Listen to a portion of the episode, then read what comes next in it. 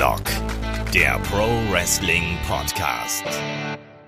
Ja, hallo und herzlich willkommen zu Headlock, dem Pro Wrestling Podcast, Ausgabe 235. Und das WrestleMania-Wochenende ist endlich da und es startet mit NXT Takeover New York. Unsere Review gibt's heute. Mein Name ist Olaf Bleich, ich bin euer Host und bei mir da ist der Ulrich Steppberger von der M-Games. Wunderschönen guten Tag. Guten Tag. Ja, NXT äh, tauscht die Plätze mit der Hall of Fame. Ähm, zur Abwechslung mal von Freitag auf Samstag. Muss ich sagen, gefällt mir auch ganz gut. Ähm, was sagst du hier dazu? Du hast, glaube ich, auch den Event jetzt erst zur Abwechslung mal am Morgen danach angeschaut und nicht live. Genau, also die Takeovers habe ich jetzt die letzte Zeit meistens morgens angeschaut, weil es einfach am Wochenende natürlich bequem und stressfrei geht und äh, man sich nicht zu sehr bemühen muss, Spoiler zu vermeiden und vor allem weil ich halt eben ja Zeit habe. Und äh, diesmal und zwei Nächte am Stück, äh, diesmal sind sie ja gar nicht am Stück, zwei Nächte am Stück, aber oder innerhalb von kurzer Zeit mir ein bisschen zu anstrengend ist. Und ich finde es sehr gut, dass jetzt zwischen NXT und äh, dem dem A-Event in Anführungszeichen äh, ein Tag Ruhe ist, dann kann man ein bisschen sich wieder äh, Energie tanken und, und fassen und ich, ich sag mal ganz doof, äh, den Hype wieder ein bisschen abbauen, damit man nicht zu sehr vom Kontrast gefrustet ist hinterher. Oder man schaut sich gleich dann äh, heute Abend den äh, Ring of Honor New Japan äh, G1 Supercard an, dann bist du erst recht gehypt. Also wenn man möchte, gibt's da ja durchaus noch andere Geschichten, die man sich anschauen kann. Das wird nämlich mein Programm sein. Ich habe für morgen Vormittag äh, steht bei mir schon auf dem Plan, dass ich mir auf jeden Fall zumindest Teile von der G1 Supercard anschauen möchte. Also äh, Ibushi gegen Naito äh, will ich sehen und auch noch ein paar andere Sachen, die dabei sind. Das, das äh, Three-Way-Ladder-Match äh, klingt auch gut. Da bin ich sehr gespannt drauf. Aber äh, das NXT-Roster hat natürlich mal wieder die Latte ziemlich hochgelegt, muss man ja sagen. Und auch da war für mich äh, ein Match wieder dabei, was mich komplett abgeholt hat, das ich mega geil fand. Wenig überraschend, haben wir schon in der Preview drüber gesprochen. Aber lass gleich mal hier äh, in den Event einsteigen. Ähm, Kickoff-Show war relativ belanglos, viele Trailer, ein bisschen Gelaber. Ich glaube, was man aber ansprechen sollte, ist die äh, WWE 2K19 Million Dollar Challenge, weil das war auch, glaube ich, an Absurdität kaum zu überbieten, oder? Wie fandest du das? Ich fand's furchterregend, weil, also, ich sag mal, die Idee an sich ist ja wirklich, hat ja Hand und Fuß. Da steckt äh, WWE 2K in dem Fall 19 wird ja riesen promoted immer, wenn es rauskommt. Wenn dann derjenige, welche der auf Cover ist, auch wirklich ein anerkannter Videospiel-Nerd ist, was ja AJ Styles ganz offensichtlich ist, wenn man so bei Up, Up, Down, Down ein bisschen zuschaut, was der alles daheim sammelt und kennt und kauft und Zeug. Also der ist schon jemand, dem man das abnimmt, abnehmen darf, dass er sich auskennt. Die Cross-Promotion, warum nicht? Nur die Art und Weise, wie das dann hier das Finale quasi, das war einfach furchterregend. Also ich fand es schlimm. Das war wirklich beschissen gemacht. Also das hätten sie vielleicht besser auf Access abgehalten wo dann auch ja. ein paar normale Leute außen rumstehen, die sich wirklich dafür interessieren und nicht so im Vorfeld in einem noch ganz spürbar sehr leeren äh, Barclays Center war es, glaube ich, gell? ja.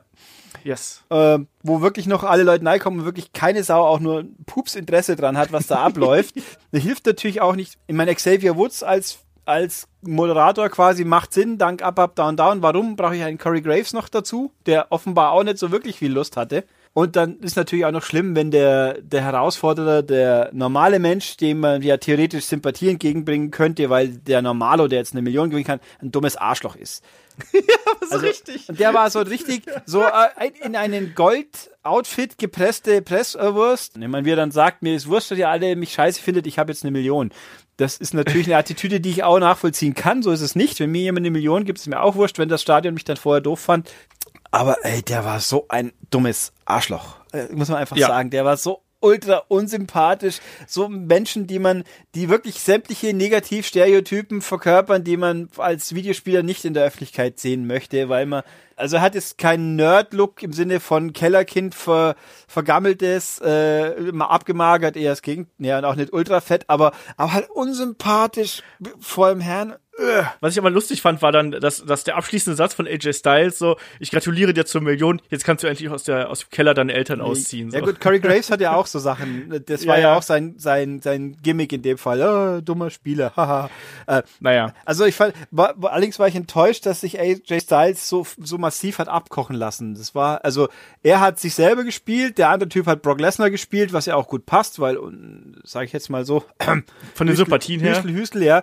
Und das Match war halt halt ein typisches Brock Lesnar-Match. Ein paar F5s, ein paar Suplexe und dann war es fertig. Also man, da hat man den, also ob AJ Styles sein eigenes Spiel wirklich gar nicht kann oder vielleicht hat er auch gar keinen Bock gehabt. Aber das war, ah, es waren zehn, schmerzhafte zehn Minuten. Der Rest der Pre-Show war äh, leider auch, also eine wirklich noch unnötigere Pre-Show gibt's leider doch nicht, weil da gab's nicht, also so aufgefallen ist uns auch noch nicht oft, dass in NXT die Video-Packages wirklich eins zu eins in der Hauptshow nochmal kamen.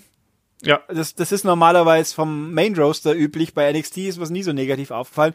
Und dann setzt man da die Charlo Caruso hin, was ganz nett ist, mit äh, Sam Roberts und äh, Pat McAfee, den ich inzwischen einigermaßen sympathisch finde sogar. Aber es ist auch nicht schwierig, wenn man den neben einen Sam Roberts hängt, dem offensichtlich auch jemand erzählt hat, er muss jetzt immer dieses negative Arschloch sein, so ungefähr. Ich meine, er sagt schon ab und zu Sachen, die mit Bianca Belair gebe ich ihm einigermaßen recht, aber der war die ganze Zeit nur so, ich bin der Stinkstiefel und ach, Natürlich, der, der äh. hat hier den, den Part des Bösen übernommen. Das fand ich aber, also ich habe es mir nicht komplett angeschaut, ich bin da so ein bisschen durchgesprungen, aber das, was ich gehört habe, fand ich durchaus okay. Er hat, hat natürlich seine Rolle gehabt, das, ja. ist, das ist auch in Ordnung. Verstehe ich auch, aber halt nicht so geballt eine Stunde am Stück und da war auch, und diesmal war auch, entweder habe ich es ver Pern? Ich glaube aber nicht. Ich habe es durchlaufen lassen.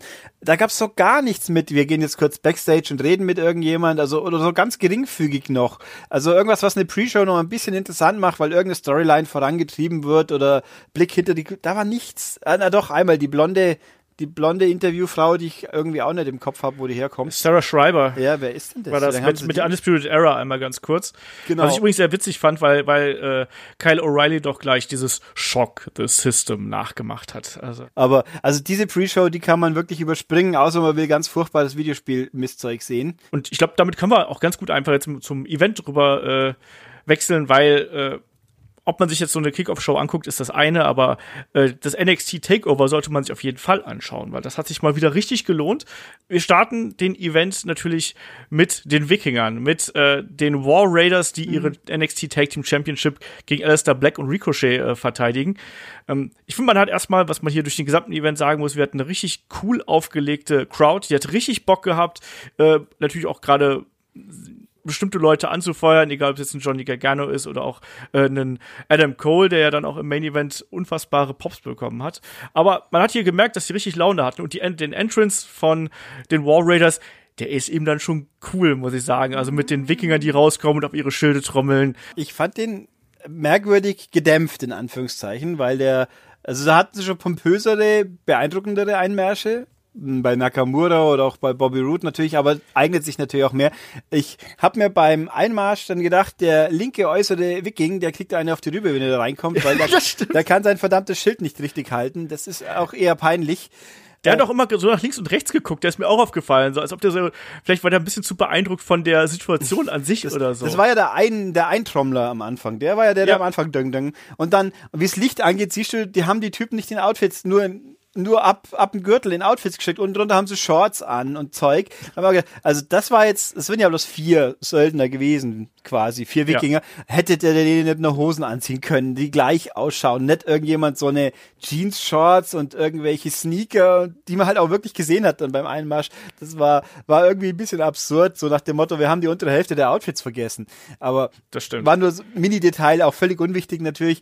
Ähm, die, was die Crowd angeht, grundsätzlich ja, aber was war bei diesem Match am Anfang? Irgendwas war da, was niemand, wo die Crowd außerhalb nicht auf den Ring schaut, zeitlich ja. vorbei, äh, yes, yes, yes, glaube ich, und You Deserve, you deserve it. Genau. Da muss irgendein Promi im Publikum gewesen sein. Irgendwas war im Publikum, wo die Kommentatoren geflissentlich ignoriert haben.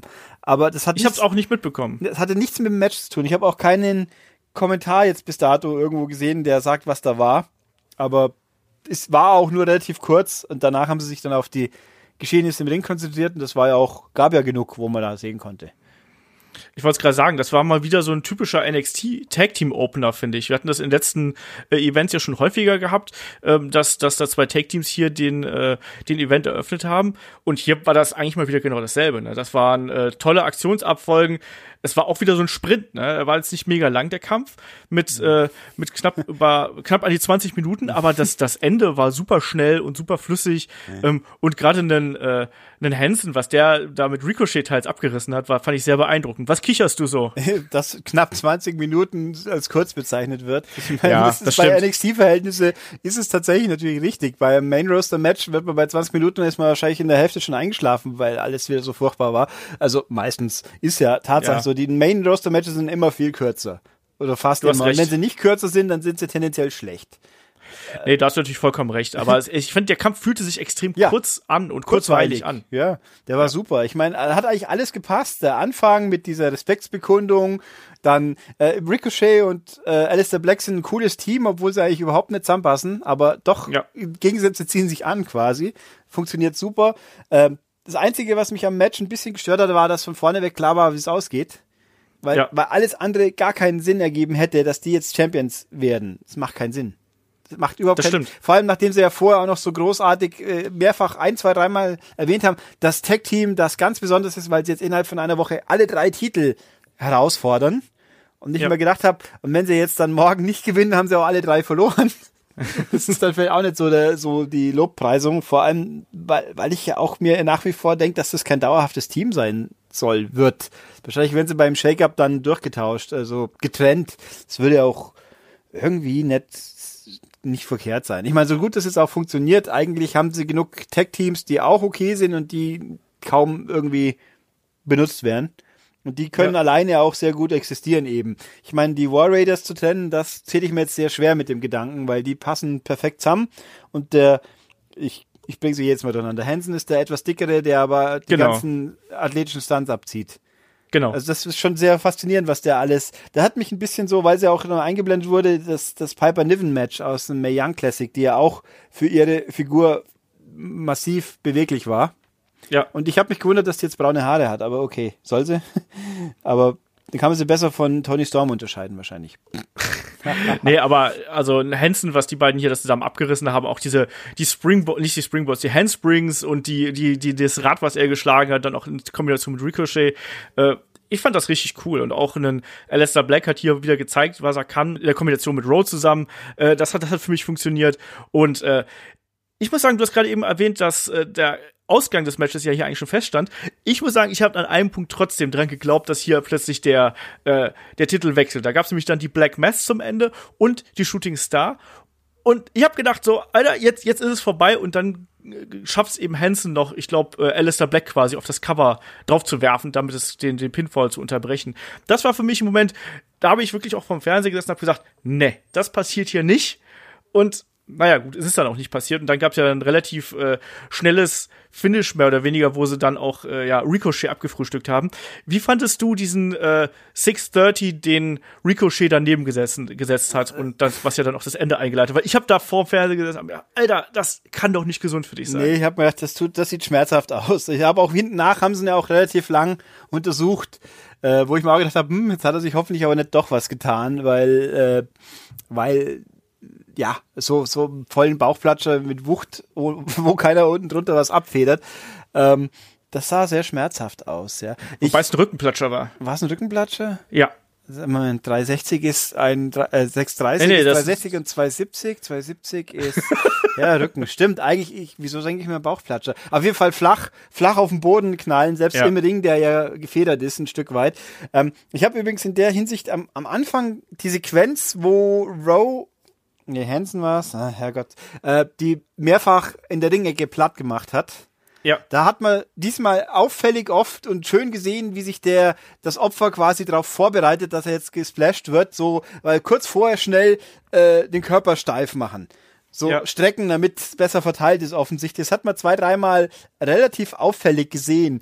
Äh, überhaupt ist man diesmal super auf Meckern auf super hohem Niveau. Paar Mal hat man sehr deutlich gesehen, dass ich warte jetzt auf den Move, der jetzt was Entscheidendes ausführt. Kommt bei am letzten Match bei Gargano und ähm, Dingens. Cole, Cole. war es auch sehr, sehr auffällig vom ersten Pin, Ja. dass er so jetzt, jetzt muss ich warten, dass er mich trifft, damit ich gepinnt werden kann. Ähm, erstaunlich, aber wie gesagt, auf einem Niveau, wo es nicht stört. Wenn's, wenn auf diesem hohen Niveau ein, zweimal ein bisschen durchkommt, dass es, dass man, dass die Koordination nicht ultra perfekt ist, dann was soll's. Anderswo passiert es eh viel öfters. Lass mal hier noch die, die Finisher-Phase weil, äh, abschließen. Da gab es ja. ja, wie gesagt, den äh, fehlgegangenen äh, 630. Es gab dann äh, ja, Thors Hammer, wie die der eine Finisher von dem von äh, den War Raiders heißt und dann eben Fallout zum Abschluss. Ähm, die War Raiders verteidigen hier aber wirklich in einem richtig, richtig, richtig guten äh, Opener. Also das war ein wirklich phänomenaler Start äh, hier in den Event. Also wie würdest du das Ding hier einsortieren? Ich würde sagen, es hat mich für den Rest des Events leider ein bisschen verdorben. Aber es war einfach so gut, dass der Rest hinten nach teilweise nicht ganz, äh, weil er auch so schnell ist, genau meine Art von Match. Viel los, coole Aktionen und schnell und dynamisch. Ich bin nicht so der Fan von den langsamen äh, strategischen Geschichten. Und deswegen mhm. ist, wenn sowas mit sowas angefangen wird, dann, dann haben andere Sachen automatisch ein bisschen Nachteil. Auch wenn ich anerkenne, wie gut was sein mag. Wenn halt das erste schon das ideale Match in Anführungszeichen ist, dann, dann schwächt das andere ein bisschen ab in meinem, äh, wie soll ich sagen, Begeisterungspotenzial dafür. Ja, also ich finde, das war ne, einfach eine gute Art und Weise, wie mich dieser, dieser Kampf hier in die Matchcard reingeholt hat. Ich hatte direkt Bock. Ich finde, das hat äh, ein schönes, schnelles Tempo vorgegeben. Jo. Natürlich, wie du schon gesagt hast, der nächste Kampf, der hat es dann ein bisschen schwerer gehabt. Ne? Wir mhm. hatten dann ähm, äh, ganz, nächsten Match. Ganz, ganz kurz nur noch auf ja. die Verabschiedung von Ricochet und äh, Alistair Stimmt. Black. Die war hübsch emotional. Der gute Ricochet hat dann ja auch offensichtlich ein bisschen was in die Augen bekommen. Ähm, ja. Und die anderen das mit der Verbeugung und dem und umarmen und alles fand ich echt cool. Ich meine, das sind ja auch beides Face-Teams, wenn man so will. Ich meine, es sind ja eigentlich schon, sind ja, sind ja auch gute. Und warum sollen die sich dann nicht gegenseitig die Ehre erweisen und so weiter und so fort? Das war, war gut gemacht. Also die zwei sind jetzt wegbefördert, was ja auch Sinn macht im Endeffekt. Ja. Ja, das hat man eigentlich auch so erwartet, nachdem die jetzt da im Main Roster hin und her äh, springen. Jetzt die Storyline mit dem äh, Dusty Classic, das war ja auch so ein bisschen äh, ja, das, das hat man jetzt noch mal genutzt, um die beiden hier dann auch wirklich zu verabschieden. Aber ich glaube, jetzt ist es dann auch gut. Ähm, bei NXT und im Performance Center rennen ja genug andere äh, Talente noch rum, die da äh, in die Bresche springen können. Deswegen bin einfach mal gespannt, äh, wie das, das Produkt sich jetzt weiterentwickelt. Und auch jetzt gerade, wir haben Raw vor äh, Raw nach WrestleMania haben wir jetzt ja vor der Tür. Ähm, wer da jetzt hochgezogen wird und, und wer eben nicht. Ich meine, Ricochet und Alistair Black bleiben einfach da. Vielleicht kriegen die ja dann die Woche drauf endlich mal einen festen Rosterplatz. Das wäre auch mal ganz nett. Wann ist der Shake-Up gleich wieder? Ist der die Woche drauf. Die Woche also, drauf also ja. ich, ich habe ehrlich gesagt, ich hoffe schwer, dass sie überhaupt niemanden mehr hochbefördern, weil es sind einfach eh schon zu viele da, die überhaupt nicht verwendet werden. Nehm, also erstens mal die jetzt hochbeförderten, so ist es, die letzten, aus welchen Gründen auch immer, ein EC3 nichts zu tun hat, eine Lacey Evans auch offensichtlich leer dreht, außer ich rein dreimal über die, äh, über die Rampe. Ähm, und und natürlich davor auch nach wie vor Sanity ist ja der traurigste Fall überhaupt und auch ein, ein Alma, äh, halt, pardon, Andrade, Andrade natürlich äh, und ein Ali, äh, über wo ich mich so endlos aufregen könnte über diesen Namen. Ist, ich meine, ich fand Mustafa ja. Ali war jetzt natürlich nicht der tollste Name, aber Ali ist ja wirklich noch viel, viel, oh Gott, viel belangloser geht's einfach nicht mehr für jemand, der, der eigentlich so viel Charakter und Ausstrahlung hinter sich hat. Ali. Super. War, ja. Dann, das ist so, wie wenn ich jetzt Cena John nennen würde. Vielleicht rufen sie dann demnächst alle Ali Bombardier. Man weiß ja, es nicht. Ja, es ist ach furchtbar. Ich meine, ich habe ja das letzte Mal, wie man einen Podcast aufgenommen hat, der Mann heißt Adil Alam oder so. Jetzt habe ich wahrscheinlich wieder ja. falsch. Das ist ein cooler Name. Sein echter Name ist so viel cooler wie sein verdammter Ringname und jetzt ist da der eh schon nicht so coole Ringname noch noch an noch noch beliebiger geworden. Vielleicht kann man auch einfach nur A nennen. Dann, dann hätte er wenigstens, dann wäre er wenigstens noch ein bisschen prägnanter. Ah. Da wäre auf jeden Fall ein A-Plus-Player. Ja, vielleicht. genau. Also, ich weiß es nicht. Dann könnte man wenigstens vielleicht noch ein Wortspiel rausschnitzen, ein dummes, wenn es denn sein müsste. Äh, wobei, der A-Lister, den haben wir ja schon. Dann könnte er mit Miss feuden, wer sich A-Lister nennen darf. Das wäre doch super. Warum auch nicht? Ja, wie auch immer. Ähm, nein, schauen wir mal. Wir werden es ja sehen dann in der Woche. Äh, ich hoffe aber, dass da nicht so viel passiert. Es ist einfach, es erscheint mir unnötig und sinnfrei, äh, jetzt noch mehr Leute wieder zu äh, ver verramschen quasi. Was anderes ist es ja auch einfach nicht. Nee, da haben wir auch schon jetzt im letzten Podcast, haben da Kai und ich auch schon relativ lange und breit drüber gesprochen. Muss mal gucken, was man da macht, aber ich glaube halt schon, dass man allein für den Effekt quasi, für diesen Raw After Mania Effekt auf jeden Fall den einen oder anderen hochbefördern. Aber kann man nicht, hat man nicht genug verletzte Leute, die man jetzt überraschend wieder auspacken kann? Dann Sami Zayn könnte ich doch einfach wieder Dann haut Ja. Sami Zayn hau und haut dann ohne einfach so mal Kevin Owens eins auf die Nuss, damit man die Fehde mal wieder beleben kann, die es ja so originell ist, weil wir sie noch nie gesehen haben.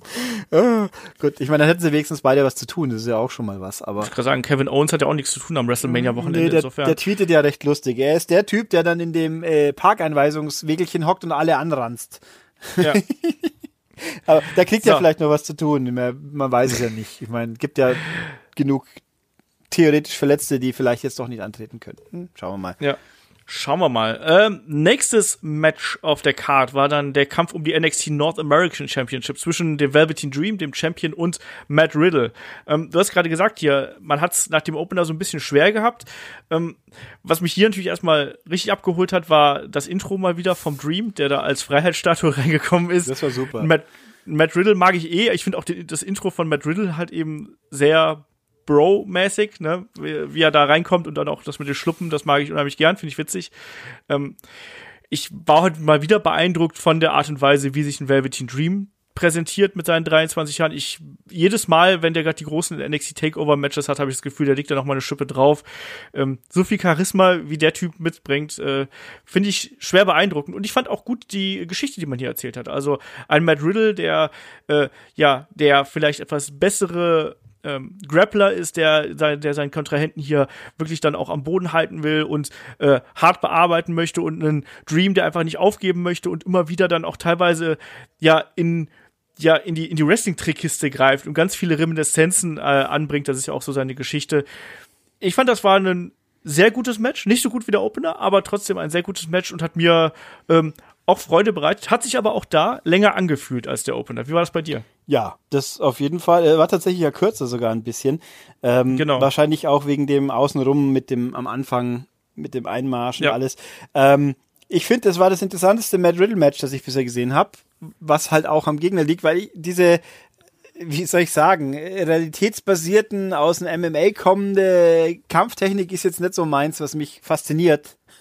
Aber er kann ja auch ein bisschen mehr, logischerweise. Aber ne, ich fand auch, dass die Story sehr gut war, eben, dass der so der ernsthafte Kämpfer, der sich mal nicht so von, so von den Mindgames so einwickeln lässt und dann halt äh, ein Dream, der so realisiert, hups, mit dem geht's nicht so ohne weiteres, da muss ich jetzt ein bisschen noch mich mehr anstrengen und am Schluss halt dann über über die Findigkeit, also nicht unfair, aber halt durch Cleverness gewinnt, quasi. Ja. Ähm, und ein Riddle, der halt eben auch dann so sagt, ach scheiße, es reicht irgendwie, der Typ ist doch, hat mehr drauf, wie ich gedacht habe, wohl doch auch als echter noch. Hat ja gesagt, er ist einer der Besten, aber nicht der Beste. Das war gut gemacht alles. Äh, ich fand äh, auch wieder die Details, ich, irgendwie fixiere ich mich immer auf so sinnlose Details. Äh, Matt Riddle könnte vielleicht daran arbeiten, dass er nicht so rumsabbert im Ring. Das hat er einmal gemacht, ja, Ein- ja, beim ein oder zweimal, ja. Ähm, und ich finde die Haare von, von Dream so faszinierend. Die waren ja diesmal hier ziemlich, also ziemlich glatt hingeschniegelt, aber im Lauf des Matches sind sie dann quasi wie aus ihrer Umklammerung gesprungen und hat dann explodierten Haarschopf aufgehabt. Das war recht witzig. Sein, sein Krönchen hat er ja recht schnell verloren. Äh, gleich Ja. am Anfang vom Match. Nein, es war, war richtig, war wieder ein richtig gutes Match. Es war halt nicht so, so, so ein explosiver Knaller wie das erste, aber es war eigentlich gar nichts in diesmal außer dem ersten aber es war halt einfach toll. Äh, ich wie gesagt, das erste hat mich ein bisschen äh, gespoilert für den Rest. In der, in, in der, im, im Wow-Faktor, sag ich jetzt mal. Ja. Auch und in der Dynamik. Da hat halt einfach alles gepasst, was ich auch nie gedacht hätte vorher, aber war super. Hat mich jetzt von den War Raiders endgültig komplett überzeugt. Die sind toll. Die, die finde ich echt cool. Ähm, und nein, das Match hier war halt die, die Kontraste und die Aktionen. Es hat einfach alles wieder gut gepasst, war richtig gut und ich fand den Sieger prima. Ich fand gut, dass Dream das gewinnt, weil der kann, also bei dem mache ich mir zum Beispiel Riesensorgen, wenn der mal hochbefördert wird, weil das in dem Rahmen gar nicht mehr funktionieren kann. Der braucht die Inszenierung außenrum so und die gibt's dann halt im, in den großen Shows nicht in dem intimen Rahmen, wo es klappen kann, denke ich. Also da wird er dann ein Ja. bisschen verbraten, weil sein Einmarsch oder sein Charakter flach fallen wird, leider. Ähm, deswegen kann er noch möglichst lang bei NXT bleiben. Und Ja. äh, ich fand auch sehr schön, dass sie am Schluss dann quasi beide Respekt voreinander hatten. Es war ja eh so eine, so eine Geschichte. Man hat ja auch das Gefühl gehabt, dass ein Matt Riddle, er war ja schon der dominantere Charakter hier in dem Match, dass auch Matt Riddle ja zwischendurch fast so ein bisschen frustriert gewesen ist. Da gab es ja auch so eine Szene, wo er dann nochmal auf ähm, den Dream eingeschlagen hat, obwohl er schon im Seil gewesen ist und so. Also man hatte auch schon so ein bisschen Charaktertiefe. Also man hat so gezeigt, dass ein, ein Matt Riddle auch durchaus ein Temperament mitbringt und dass ja. er dann auch mal bereit ist, hier so ein bisschen über die Grenzen des Legalen hinauszugehen. Das fand ich, das fand ich gut, weil das sieht man ja auch dann nicht so, weil, weil Matt Riddle ist ja nun mal so ein Bro-Charakter, so ein mhm. cooler Typ. So ein, so ein relaxter Charakter und die Aggressivität, genau. also die über das Match-Aggressivität, also so der Frustaggressor, der dann so rauskommt und auch am Schluss, die, die, wie er so ungläubig schaut, dass er sich jetzt hat aufrollen lassen, das, das fand ich, also hat er gut rübergebracht, das stimmt. Also auch dieser, dass da hinter dem Typen jemand steckt, dem sein Bong jetzt quasi ausgegangen ist und der dann wirklich aggro wird. äh, ich fand, was mich ein bisschen enttäuscht hat, war, tatsächlich, sie haben es versucht, aber dann irgendwie ist es äh, nicht sauber rübergekommen im Kommentar, was jetzt das Positive, das Negative ist, dass er barfuß wrestelt. Das, äh, das stimmt. Dann haben, fragt Nigel, erklär mal, was der Vorteil ist. Äh, und dann sagt der Nigel, erzählt er ja die Nachteile. Ja, er hat, die Knochen sind nicht so gut geschützt. Das kann ich mir denken. Was ist der Vorteil? Und prompt hinten nach hat ihm ja Dream auch mal ordentlich draufgetrappt, wenn ich es richtig im Kopf habe. Das war das Match. Ja. Äh, also da kam und irgendwie ganz vage mal, dass er im Ring bessere Kontrolle hat, weil die Zähne im Ring besser äh, im Seil oder irgend sowas. Das, das fiel ein bisschen flach, weil ich ja der letzte prominentere Name, der barfuß gewrestelt hat, war doch glaube ich Rusev. Und da, da ist es Kann dann sein, mal still ja. und heimlich irgendwann äh, entsorgt worden, weil er sich irgendwie mal wohl das Gelenk irgendwie verknackst hat. Knöchel verknackst ja. hat wegen und seitdem hat er auch Schuhe an. Das äh, beim mal gucken, ob das der Herr Riddle langfristig durchziehen kann, wäre halt natürlich ein Merkmal. Ich hab, stört Eben. mich auch gar nicht. Also ich fand nur total, dass der Kommentar das dann an der Stelle ein bisschen äh, verschütt gegangen ist. Wobei grundsätzlich ich sagen muss, ich steuere es hier mal wieder ein, Kommentar war echt gut.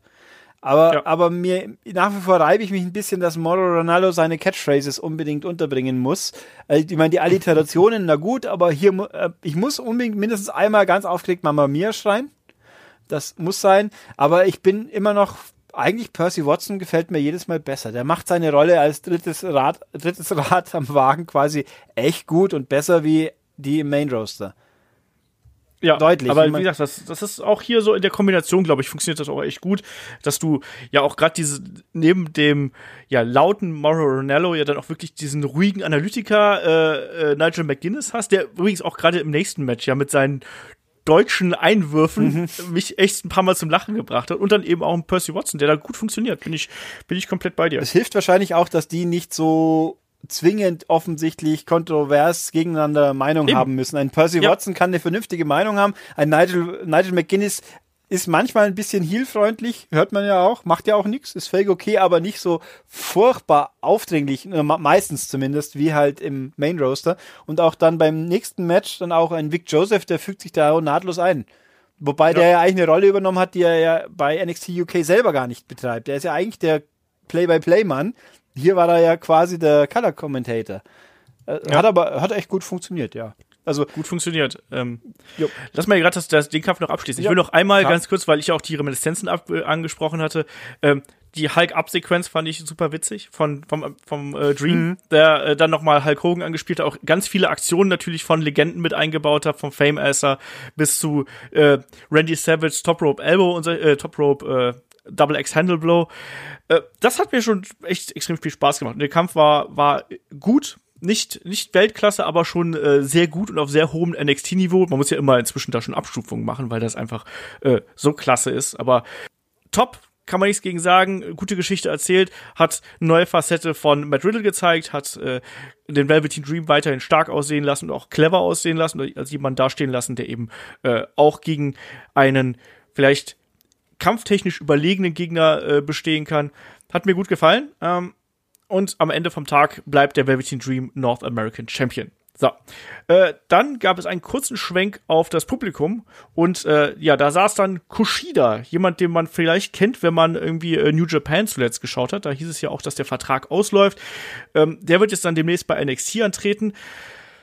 Äh, ich vermute jetzt mal, dass er dir allerhöchstens vom Namen her was sagt, weil ich weiß, dass du keinen New Japan Gucker genau, bist. Genau, ich habe auch mir gedacht, äh, ich habe den Namen mitbekommen. Ich weiß, dass das ein signifikante äh, japanische Wrestling-Figur ist, aber mehr halt auch nicht. Er ist sechsfacher IWGP Junior Heavyweight Champion, äh, zweifacher Tag Team Champion. Ähm, er hat den Super J Cup gewonnen und äh, war auch zum Beispiel 2017 bei der Pro Wrestling Illustrated Nummer 20 äh, unter den Top 500 Singles Wrestler und war auch ehemaliger Ring of Honor World Television Champion. Also der hat da einiges äh, aufzuweisen. Ist ein ein Star. Ich bin gespannt, ob er sich wirklich dann auch in dem Haifischbecken WWE äh, wirklich da durchsetzen kann. NXT mache ich mir keine Sorgen. Main Roster mache ich mir sehr große mhm. Sorgen. Mhm. Wir haben gesehen, was viele andere Japaner äh, für ein Schicksal erleiden, muss man ja inzwischen schon fast sagen. Also ich würde, ich würde ja schätzen, wenn, wenn, die, wenn es den Brand so lange gibt, dann landet der natürlich bei Tour 5. Ja. Weil da würde auch Nei passen. Ich meine, ich finde jetzt, äh, gut, äh, da ein Hideo Itami, da ging halt alles schief, was schief gehen konnte, angefangen mit den Verletzungen und danach wollte er wohl auch nicht mehr wirklich. Aber ich finde, der, der Tosawa hat sich da ganz, der hat sich ganz bequem gemacht. Da spielt er ja eine, macht eine solide Figur, also er macht gute Matches, sticht nicht heraus, zugegeben, aber auf jeden Fall hat er dann eine bessere Position, wie wenn er im Main Roaster irgendwie rumeiern täte ab und zu mal. Und da von der Figur her passen solche Leute ja doch viel besser nein. Also ich würde sagen, der wird irgendwann mal NXT, wenn er durchlaufen hat, landet er bei Tour 5. Das ist jetzt vielleicht nicht das höchste der Gefühle, aber warum auch nicht? Ich meine, Buddy Murphy macht, hat sicher auch dank dem Herrgott, dass er nicht im Main Roster gelandet ist, würde ich behaupten. Ja, wie gesagt, da glaube ich immer noch, dass wir den bald im Main Roster sehen, aber schauen wir einfach mal. Ähm, Dann würde er sich zurückwünschen, dass er wieder zu Tour 5 Live zurück dürfte. das das, das glaube ich auch.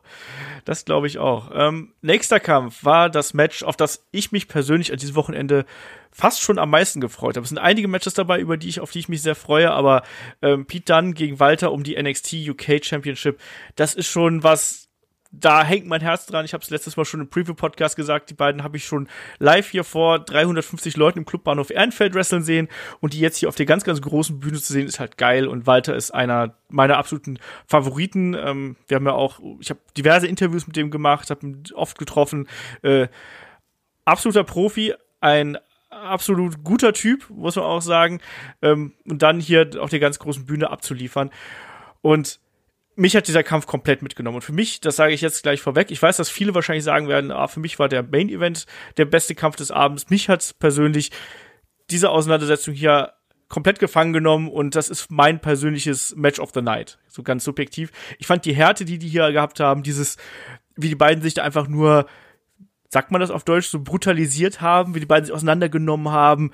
Ähm, diese Geschichte, die erzählt worden ist, auch mit den, mit den Attacken auf die Finger. Ich fand das richtig geil und das war auch im Vergleich auch zum Main Event, was mir so ein bisschen, was mich da so ein bisschen gestört hat, war die Tatsache, dass du im Main Event hatte ich ganz oft, gerade im ersten Fall, das Gefühl, dass man so ein bisschen durch die Aktionsfolgen durchläuft und da hatte ich nicht immer das Gefühl, dass die beiden hundertprozentige Kraft in jede Aktion gesetzt haben, während ich hier bei Pete Dunn und Walter einfach den Eindruck gehabt habe, die wollen sich zerstören. Das war für mich ein Kampf und das haben die beiden super transportiert. Ich, wie, wie war da deine, deine Einstellung zu? Du hast ja diesen ganz emotionalen Bezug, wie ich das zu den beiden äh, Kontrahenten hier habe. Den hast du ja nicht. Nee, ich, ich habe immer nur von Walter, tatsächlich halt eben von dir primär, wie toll der ist, gehört. Äh, es ist halt nicht meine Art von, von Match, die ich äh, bevorzuge. Es ist halt hier so äh, groß, äh, gut, eigentlich ein großer Brocken und ein nicht ganz so großer Brocken, der aber, also die Diskrepanz war ja eigentlich ganz cool in der Story in der Hinsicht.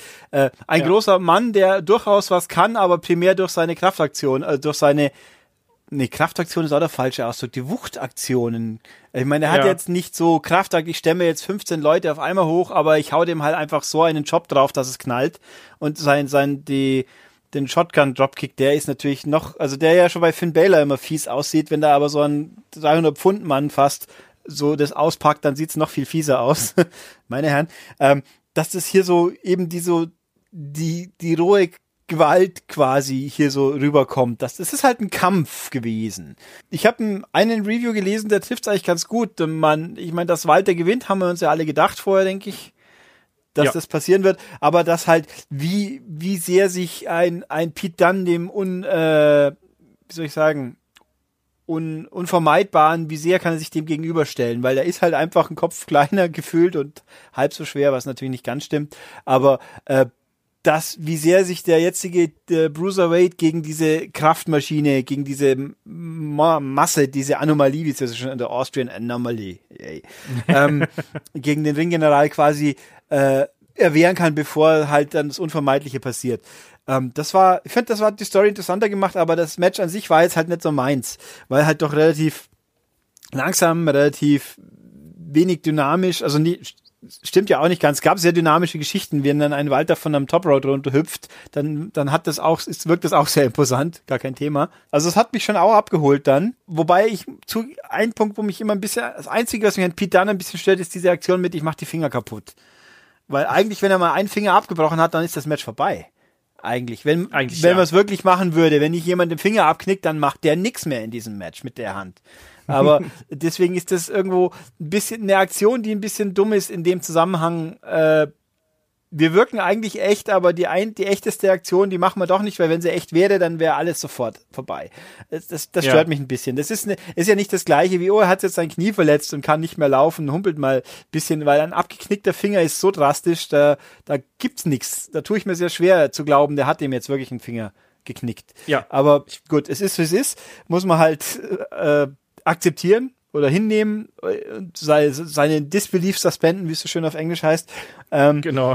äh, aber dafür, ja, es war schon sehr cool. Es hat, hilft natürlich, dass das ganze Ambiente, die Kommentatoren und das Publikum gepasst hat. Und ich, ich, ich würde jetzt lügen, wenn ich sage, es war mein Match des Tages. Ja, ich, ich glaube, da äh, das ist wirklich auch starke Geschmackssache. Für mich, ich, ich liebe die ganz, ganz viele Matches von Walter. Wir haben schon ganz oft auch in den Live-Reviews von WXW gesagt, es gibt keine schlechten Walter-Matches. Ähm, und das hier war, äh, ich fand es klasse. Ich kann es jetzt gar nicht irgendwie großartig kategorisieren, in welche Schublade ich da stecken würde. Ich fand das aber richtig geil. Ich fand die Geschichte, die erzählt worden ist, äh, super spannend.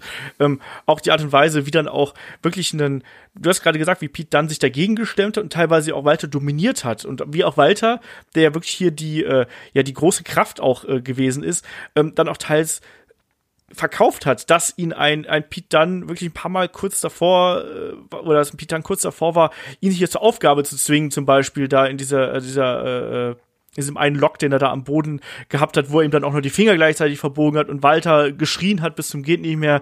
Ähm, ich mochte, was ich nicht so zum Beispiel mochte, das äh, haben wir jetzt hier gesehen, das haben wir auch im Match zwischen dem Dream und äh, Matt Riddle gesehen.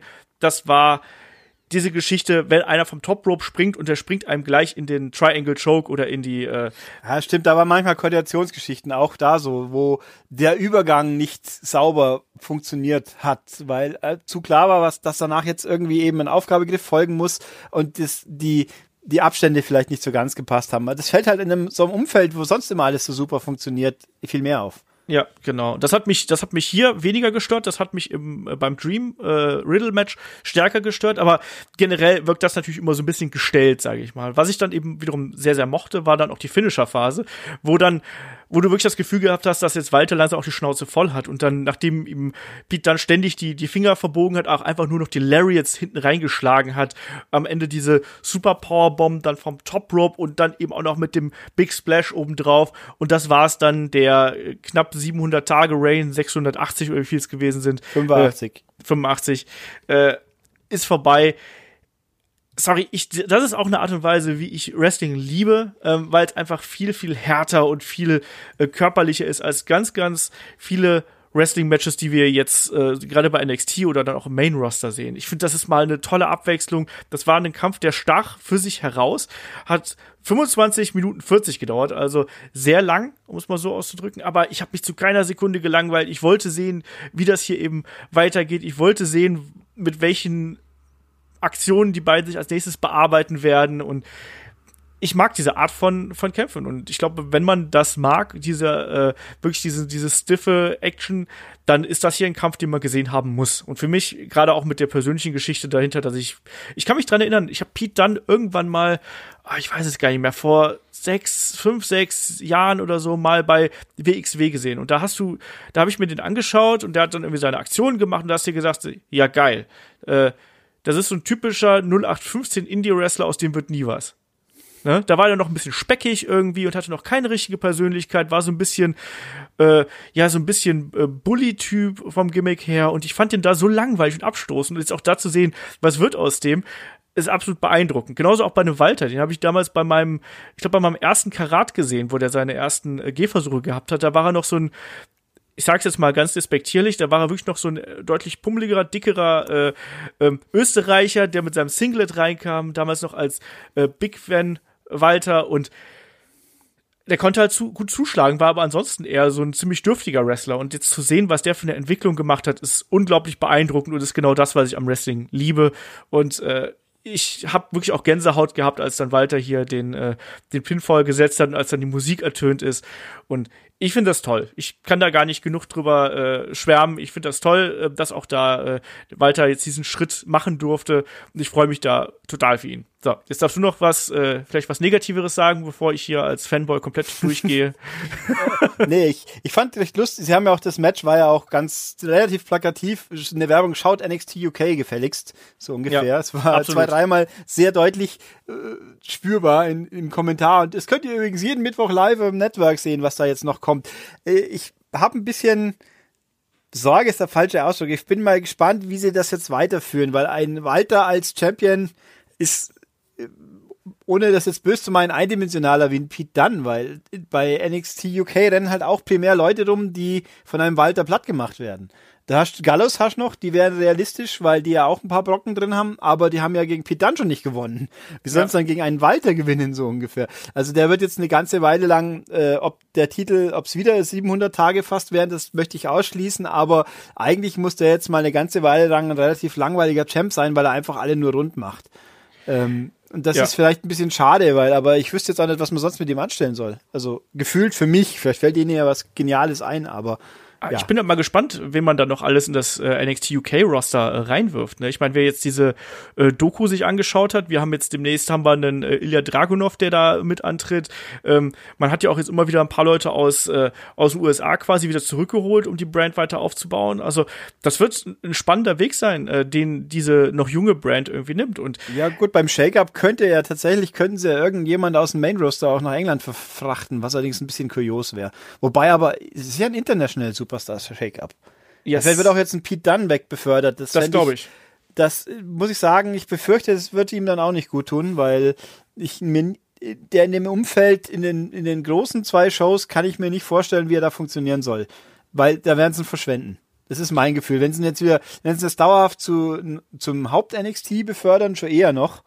Aber zum, naja, gab's eigentlich schon mal Gargano gegen, dann gab's schon mal, oder? Ich glaube nicht. Sicher auch. Ich glaube nicht. Nee. Das wäre zum Beispiel mal interessant. Äh, oder auch Cole, Cole gegen, na, das gab's aber. Cole gegen Dunn, das war doch im Wargames irgendwie, oder? Ach, ja, da, da waren die, da waren die beiden auf jeden Fall mit drin, ja. Ja, also jedenfalls, es gibt genug Spielraum, wo ich sage, neue Matchups, cool und interessant, aber beim Main Roster, aber wir werden sehen. Ich wüsste jetzt, mir fiel jetzt vom Main Roster, ja, wobei, dann befördert man halt einen Luke Harper nach England. Hm, das wäre was. Zum Beispiel. Ja. Das ist eine Idee. Warum auch nicht? Der ist ja jetzt wieder fit schließlich. Ähm, ja, schauen wir mal. Nee, also es war schöne Werbung für den Brand auf jeden Fall. Ja, ja das war mein persönliches Match des Abends. Das habe ich auch erwartet so ein bisschen. Ähm, muss ich dazu sagen. Weiter ging es dann mit dem NXT Women's Championship Match. Es war ein Fatal Four-Way. Kairi Sane, Io Shirai, Bianca Belair und äh, Championess Shayna Baszler. Und ich habe ja ich bin ja sehr, sehr fest davon ausgegangen, dass Shayna Baszler hier ihren Titel verliert ähm, an Bianca Belair. Und im Endeffekt ist es genau andersrum gekommen, nämlich sie hat ihren Titel verteidigt, indem sie äh, ja, ne, Bianca Belair zur Aufgabe gezwungen hat. Schade äh, von mir aus, aber ansonsten fand ich, das war auch eine richtig toller Sprint hier, den die Damen da hingelegt haben. Also 15 Minuten, gerade auch diese äh, Geschichten mit den Sky Pirates, also Kairi Sane und Io Shirai, die zuerst als Team gearbeitet haben, dann später ist das aufgebrochen. Eine Kairi Sane, die da den Tränen nah war, als sie irgendwie gegen ihre Freundin kämpfen musste. Ähm, und, und eine Shayna Baszler, die da wirklich auch eingesteckt hat, äh, allen voran den, äh, den Moonsault von, von Io Shirai, der ja Knie voran einfach auf ihrem Brustkorb gelandet ist. Ähm, das war auch wieder da eine, eine sehr unterhaltsame und sehr, sehr gute Angelegenheit. Nicht so das typische Four-Way-Match. Wir hatten nicht diese, nicht so oft diese typischen Phasen, ähm, wo nur zwei äh, Damen im Ring gewesen sind, sondern wir hatten oft auch drei oder auch vier. Gerade auch diese bei den Pin-Breakups gab es da viel Abwechslung. Ich fand, das war eine, das war eine runde Sache hier. Hat natürlich so ein bisschen Kontrastprogramm im Vergleich zum Vormatch, aber ich kann mich da nicht beschweren. Wie hast du es hier gesehen? Für mich war das viel, viel besser als erwartet. ja, ich war auch sehr angetan davon. Das hat mir sehr gut gefallen. Ich finde Shayna Baszler als Charakter sehr cool. Die ist, ich sag's jetzt ganz furchtbar böse wieder, für mich ist es die interessantere ähm, Ronda Rousey, weil sie einfach ihren Charakter besser rüberbringen kann, aus welchen Gründen auch immer. Lassen wir das mal außen vor. Äh, ich finde, wobei Ronda, Ronda Heel Rousey hat auch einen gewissen Charme. Ich glaube, das, das trifft einfach eher ihren echten Charakter besser. Ja, wahrscheinlich. wahrscheinlich, ja. Jedenfalls, was dann im Main Event passiert, ich bin sehr gespannt. Ich hoffe, dass das rauskommt, was wir uns alle wünschen. Oder ob sie uns einen Stinkefinger ins Gesicht zeigen und dann doch wieder alle buhen am Schluss. Ja, schauen wir mal. ähm, ja, wo war ich? Genau, also ich finde Shayna Baszler als so, als Wrestlerin ist sie mir vom Stil her natürlich auch nicht so mein, mein Ding mit Aufgabegriff und mehr Gewalt wie äh, Artistik, klar ich fand das sehr cool. Natürlich, die, die zwei Japanerinnen haben mir am besten gefallen in dem Match. Völlig überraschend. Die haben halt einfach coole Aktionen hingestellt. Äh, sowohl einzeln als auch eben als Team. Deswegen frage ich mich, ob die jetzt dann demnächst die Tag Team Champions mal werden. Das wäre irgendwie naheliegend. Habe ich ja, ich habe ja schon für WrestleMania erwartet, dass man die irgendwie mit in dieses äh, Four-Way-Match steckt, in, in irgendeiner Form. Ist da nicht passiert, leider. Äh, also, eigentlich wäre auch ein bisschen, ich sag mal, nachdem sie so viel Wert drauf gelegt haben, dass die, der Titel ja auch bei NXT ver, äh, verteidigt wird, inklusive die Champions schauen mal vorbei und sagen Hallo.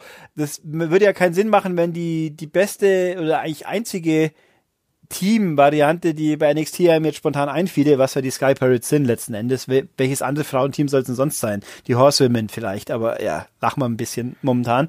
Ähm, dann müsste es doch eigentlich eben, wenn wir die jetzt im, wenn die jetzt zum Main Roaster kommen täten, dann wäre es ja wieder nicht bei NXT verteidigt. Also theoretisch würde ich vermuten, irgendwann in absehbarer Zeit steht das Match dann an und dann werden die Sky Pirates die Titelträgerinnen sein, weil sie es verdient haben, weil sie cool sind und weil sie sonst nichts Besseres für sie zu tun haben. Ähm, weil ja jetzt offensichtlich die Story Shayna Baszler wiederum nicht hoch befördert wird, weil hätte ich jetzt auch gedacht, dass die quasi als Rousey-Ersatz hoch befördert wird und in die Rolle ja. schlüpfen könnte gleich. Das passiert ja offensichtlich jetzt nicht. Ähm, ich bin aber froh, dass nicht Bianca Belair gewonnen hat, weil ich die einfach immer noch nicht mag. Und die mir einfach nichts gibt, außer, oh, die hat so viel Power, die kann beide Japaner auf einmal hochstemmen. Ich hab's begriffen, danke. Und sie hat einen riesen Pferdeschwanz, einen haare Pferdeschwanz, mit dem sie, wobei ich sehr schön fand, dass der jetzt auch mal konsequent einmal gegen sie sauber eingesetzt worden ist. Ja, das fand ich auch cool. Dass, dass die Shayna das, äh, ich finde sehr gut an diesem, also ich fand das Match wirklich, es war schön schnell, dynamisch, wenig Leerlauf, viel Abwechslung drin. Ich hoffe, das Drama zwischen den zwei besten Freundinnen wird jetzt nicht sinnlos, äh, sie werden jetzt nicht gleich gesplittet, weil sie haben ja vorher gesagt, wenn wir gegeneinander ran müssten, dann tun wir das auch. Das wurde hier thematisiert, aber ich befürchte durch die äh, durch die, wie soll ich sagen, den Schwerpunkt, der beim Kommentar drauf gelegt wurde, dass es vielleicht tatsächlich so schnell jetzt, oh, jetzt müssen sie einzeln und sie verfeinden sich jetzt auf mhm. einen Schlag. Das, ich hoffe nicht. Das kommt sicher ist über kurz oder lang von mir aus gerne, weil dann coole Matches rauskommen, aber nicht jetzt schon. Jetzt lieber erstmal als Tech-Team noch sinnvoll eine Weile agieren lassen. Aber ich finde also gut, dass die Shayna das gewonnen hat. Also ich war auch ein bisschen überrascht. Ich hätte mich nicht gewundert, wenn sie es verloren hat, aber ich finde es okay so. Und ich finde auch gut, dass es in dem Rahmen mal auch wirklich diesmal wieder so ganz sauber selber alleine fair gewonnen hat. Ja. Und nicht die anderen zwei doch wieder eingegriffen haben, sondern dass sie jetzt mal das bewiesen hat, sie kann es auch alleine, gegen drei Stück sogar. Finde ich gut. Ja, ja äh, war auf jeden Fall äh, nochmal ein Ausrufezeichen, was man hier gesetzt hat. Ne? Man kann ja auch sein, dass sie jetzt dann schon demnächst bei NXT wieder einen Titel verliert, man weiß es nicht. Ähm, ich beschwere mich da nicht, nicht wegen. Also ich finde auch, dass sie, sie ist ja jemand, wir haben es diverse Male schon angesprochen, die sich da toll weiterentwickelt hat die letzten äh, Monate. Ähm, hat auch jetzt hier innerhalb der Geschichte hat es irgendwo Sinn gemacht. Ne? Auch die Art und Weise, wie sie dann äh, Bianca Belair zur Aufgabe gezwungen hat, auch wie eine Bianca Belair dann da gekämpft hat, äh, hat auch irgendwo Sinn gemacht. Diese Geschichte mit den Sky Pirates war toll, ähm, die Aktionen waren toll. War ein richtig gutes Four-Way-Match. Das hat sich so im Vorfeld so ein bisschen, ja, so ein bisschen rudimentär angef angefühlt, so ein bisschen random, aber äh, hat dann abgeliefert. Beklage ich mich nicht wegen. Ja. Jetzt haben wir Shayna Baszler noch weiterhin als Champion. Ich habe auch damit gerechnet, dass sie hier verliert und bin jetzt aber umso neugieriger, äh, dass sie weiterhin Champion ist und bin da auch gespannt drauf, wie es weitergeht. Ich wundere, ich frage mich immer, ob sie irgendwann mal Candice LeRae irgendwie größer pushen. Ja. Weil die hat ja jetzt, die kriegt ja jetzt auch eine frische Fehde verabreicht mit B, mit B-Playern, muss man ja so sagen. Äh, ich meine, was das hat, war ja im letzten Mal, glaube ich, mit, mit Alaya und wer ist die andere? Vanessa Born. Mhm. Ich, mein, ich habe nichts gegen Alaya, ich fand die sehr sympathisch bei wie hieß das Ding gleich, die Show? Äh, Break? Breaking Ground. Breaking Ground. Fand ich sie sehr sympathisch. Äh, und das bisschen, was man von ihr ab und zu sieht, macht jetzt äh, inzwischen auch einen ganz ordentlichen Eindruck, aber die ist halt irrelevant. Ja. Und Vanessa Born sagt mir auch nichts. Was ist denn mit der, was ist denn mit einer Mia Yim zum Beispiel? Die, die hat man auch schon lange nicht mehr gesehen. Die habe ich, wobei diesmal habe ich sie tausendmal gesehen, weil sie neben Johnny Gargano in dem Einspieler gestanden ist. Also es gibt ja noch ein paar Frauen, die durchaus äh, was haben, die man jetzt auch ausbuddeln könnte, weil gefühlt konzentriert sich der Frauenroster doch immer auf zwei, drei Leute und das dann über Monate hinweg. Eben jetzt ja. eine Bianca Belair und eine, eine Dings, äh, Shayna Baszler und die zwei Japaner, die können ja auch viel, aber ihr habt doch andere auch noch. Lasst die mich auch mal sehen. Das ist halt eben mit der einen Stunde in der Woche halt einfach doch ein bisschen wenig. Naja. So, lass mal zum Main Event springen. Da geht es nämlich um die vakantierte NXT Championship. Äh, es ist Two out of Three Falls und es treffen Johnny Gargano und Adam Cole aufeinander. Beide kriegen hier wirklich gute Reaktionen äh, zum, zum Intro. Natürlich Adam Cole ähm, wie immer das Boom bei dem Undisputed Era Song äh, absolut lautstark, genauso wie Adam Cole Baby, Johnny Gargano auch äh, bejubelt worden bis zum geht nicht mehr. Mmh, äh, echt? Es, es, gab, es gab es gab Am es gab Anfang auch, nicht. es Am gab auch ein paar. Buhrufe, aber Am gerade Anfang, gegen ich fand am Anfang war sehr deutlich das Buh bei Johnny Gargano, hat man sehr deutlich durchgehört und hat mich, haben ein bisschen auch, also was jetzt auch kein Wunder ist, weil eigentlich haben sie ihn ja, eigentlich ist er ein Heel, ne? äh, eigentlich ist er ja naturgemäß ist er, ist er der größte Face, der rumrennt, aber eigentlich ist er ja ein Heel aktuell. Ich meine, das Ganze ist jetzt natürlich alles durcheinander gegangen durch äh, durch die Verletzung von von Jumper logischerweise. Äh, Operation, Verletzung war es ja eigentlich gar nicht. Oder Ja, Eigentlich Verschleiß. Ver- Also es war keine Verschleiß, akute. Verletzung, aber eine akute äh, Situation, wo man eben Nackenoperationen ist ja macht man ja nicht zur Gaudi, logischerweise. Ähm, dass es nicht mehr gereicht hat für jetzt noch Takeover, muss es also doch ernster gewesen sein. Ist ja logisch. Hat er gesagt, hast du dir die, es gibt so eine, äh, so eine kurze Doku auf, auf dem YouTube-Kanal vom äh, WWE Performance Center und da sagt er ja ganz klar, was, was er alles für Beschwerden gehabt hat. Das muss man auch mal sagen. Ne? Also das reicht ja von äh, davon, dass er, dass er quasi äh, manche Finger nicht mehr richtig bewegen konnte, dass er nachts aufgewacht ist, weil der, weil die Arme eingeschlafen sind, ähm, dass er ständig Schmerzen nach dem Match gehabt hat und solche Geschichten. Also es muss wohl richtig schlimm gewesen sein. Seine Frau hat auch gesagt, dass äh, er eigentlich jemand wäre, der sich nicht über Schmerzen beklagen würde, selbst wenn er Schmerzen hätte. Und jetzt war die Zeit, wo er sich darüber beklagt hat. Und das war für sie dann auch so ein, äh, ja, so ein Hinweis darauf, dass er wirklich schlimme Schmerzen haben muss und dass da jetzt was getan werden musste. Und ich empfehle jedem diese Kurzdoku, die dauert irgendwie so 12, 13 Minuten. Ähm, und die ist wirklich äh, herzerwärmend und äh, absolut rührend, auch wie er mit seiner Tochter umgeht. Ähm, total, total schön. Und natürlich, dass hier dann Johnny Gargano dann äh, Champion wird, habe ich auch so erwartet. Ich muss sagen, mich hat der Kampf gerade in der Anfangsphase echt nicht so mitgenommen, wie ich mir das erhofft habe. Ich finde, da war vieles dabei, was sehr choreografiert ausgesehen hat, was nicht 100% die Power gehabt hat, was auch teilweise mal so ein bisschen unsauber gewirkt hat, wo jemand nicht 100% an der richtigen Stelle gestanden hat, was wo immer wieder so ein bisschen äh, nicht improvisiert, aber wo ein bisschen korrigiert werden musste. Das waren alles tolle, schnelle Aktionen und so, aber irgendwas hat mir da gefehlt. Wie war das bei dir? Also Ich meine, das war ein Match, das ging fast 40 Minuten. Ich habe wirklich so 20, 25 Minuten, bis die beiden nach draußen gegangen sind und sich da an den Ringpfosten gekloppt haben. Da habe ich gebraucht, bis mich das emotional erreicht hatte. War das bei dir genauso? Ja, prinzipiell ja. Also ich finde, äh, ich habe erst ehrlich gesagt ich gedacht, das Match geht länger. Also wie ich gesehen habe beim Abendschauen, weil es ja nicht live war, oh, drei und fünf, drei Stunden, 15 Minuten, die haben überzogen, habe ich geschätzt, dass es in diesem Match liegen wird. Aber das war ja eigentlich für das, dass es drei Falls waren, war es ja eher kurz fast schon. Für NXT-Verhältnisse. Ja. Also es war nicht Aber zu schon längere gesehen. Ja, äh, ich, kurz zu dieser Doku übrigens noch, auf dem WWE YouTube-Kanal oder auf dem Performance Center YouTube-Kanal? Performance Center. Ja, weil ich habe den erst vor kurzem entdeckt, dass es den überhaupt gibt, gefühlt. Ich habe so gedacht, hups, da gibt's einen eigenen Kanal für. Ja. Huch, aber habe nie wirklich drauf geschaut, muss ich mal nachholen, weil das ja eigentlich super interessant ist, behind the scenes und das ganze Zeug. Ach so, hast du hast ja auch gelesen, oder? Dass jetzt dann äh, Fox ab, äh, wenn dann SmackDown wechselt, gibt's eine behind the scenes Show oder so. ein Ja, ja, habe ich auch gelesen, ja. Klingt irgendwie ein bisschen kurios, aber schauen wir mal, ob die werden wir hier wahrscheinlich eh nie offiziell zu sehen kriegen, vermute ich jetzt mal. Ja, wahrscheinlich nicht. Außer sie läuft auf dem Network irgendwann, und, aber wenn es dann vier Wochen später ist, sind das jetzt ja leider auch nur begrenzt. ja, mal schauen. Äh, nein, aber ich, äh, ich fand also schon doch am Anschick, dass Johnny Gargano ganz eindeutig als Face positioniert wird, aber weniger als Face empfangen wird als ein Adam Cole, der ja eigentlich ein Heel ist, aber zu cool ist, um als, als, als böser Heel durchzugehen, quasi. Mhm. Deswegen, die Leute möchten ja einfach seine Catchphrases bejubeln. Ist ja, ähm, also Gargano jetzt äh, dieser schnelle Speed-Turn wieder zum Face, das war halt einfach der, aus der Not, der Not geschuldet, gefühlt. Ja. Sonst, ich meine, wenn, die Frage ist eigentlich, hätte es also eigentlich hätte ja Champa Gargano, dass es das Match hätte sein sollen, haben sie ja gesagt, haben wir ja auch erwartet. Aber wie hätte das denn wirklich, hätten es den Turn dann auf dem Main Roaster gemacht, wenn es gegangen wäre? Weil eigentlich im Nachhinein wäre es besser gewesen, sie hätten sie nicht kurz in den Main Roaster geschickt. Ja. Das, weil das, ich gehe auch davon aus, dass Johnny Gargano jetzt nicht befördert wird. Es ja. würde keinen Sinn machen. Wenn er verloren hätte, ja, aber er hat ja nicht verloren, ergo bleibt er jetzt erstmal noch ein halbes, weil bis, bis, ja, bis Jumper gesund wird, macht ja auch keinen Sinn jetzt nach dem Schluss, aber, wenn man mal ehrlich ist. Aber genau ähm, das wird ja gemunkelt. Es wird ja genau das gemunkelt, dass er eben so lange im Main Roster, äh, im, im NXT-Roster bleiben soll, bis Jumper wieder fit ist. Ja, aber eigentlich, äh, greifen wir jetzt den Schluss kurz vorab oder haben, ja, wir machen, oder? greif vor. Müssen wir. Also der Schluss war ja wieder so der Klassiker, äh, also Gargano hat dann gewonnen, da, wir reden ja dann noch drüber, über das Wie. Ähm, dann kommt sein, die Candice raus, feiert mit ihm, was ja auch naheliegend ist, warum auch nicht. Äh, und dann stehen sie auf der Rampe und drehen sich um und dann kommt unten rechts wieder das äh, Copyright-Logo, was ja in diesem, im Zusammenhang mit Gargano immer was verspricht, oh, da könnte jetzt noch was passieren.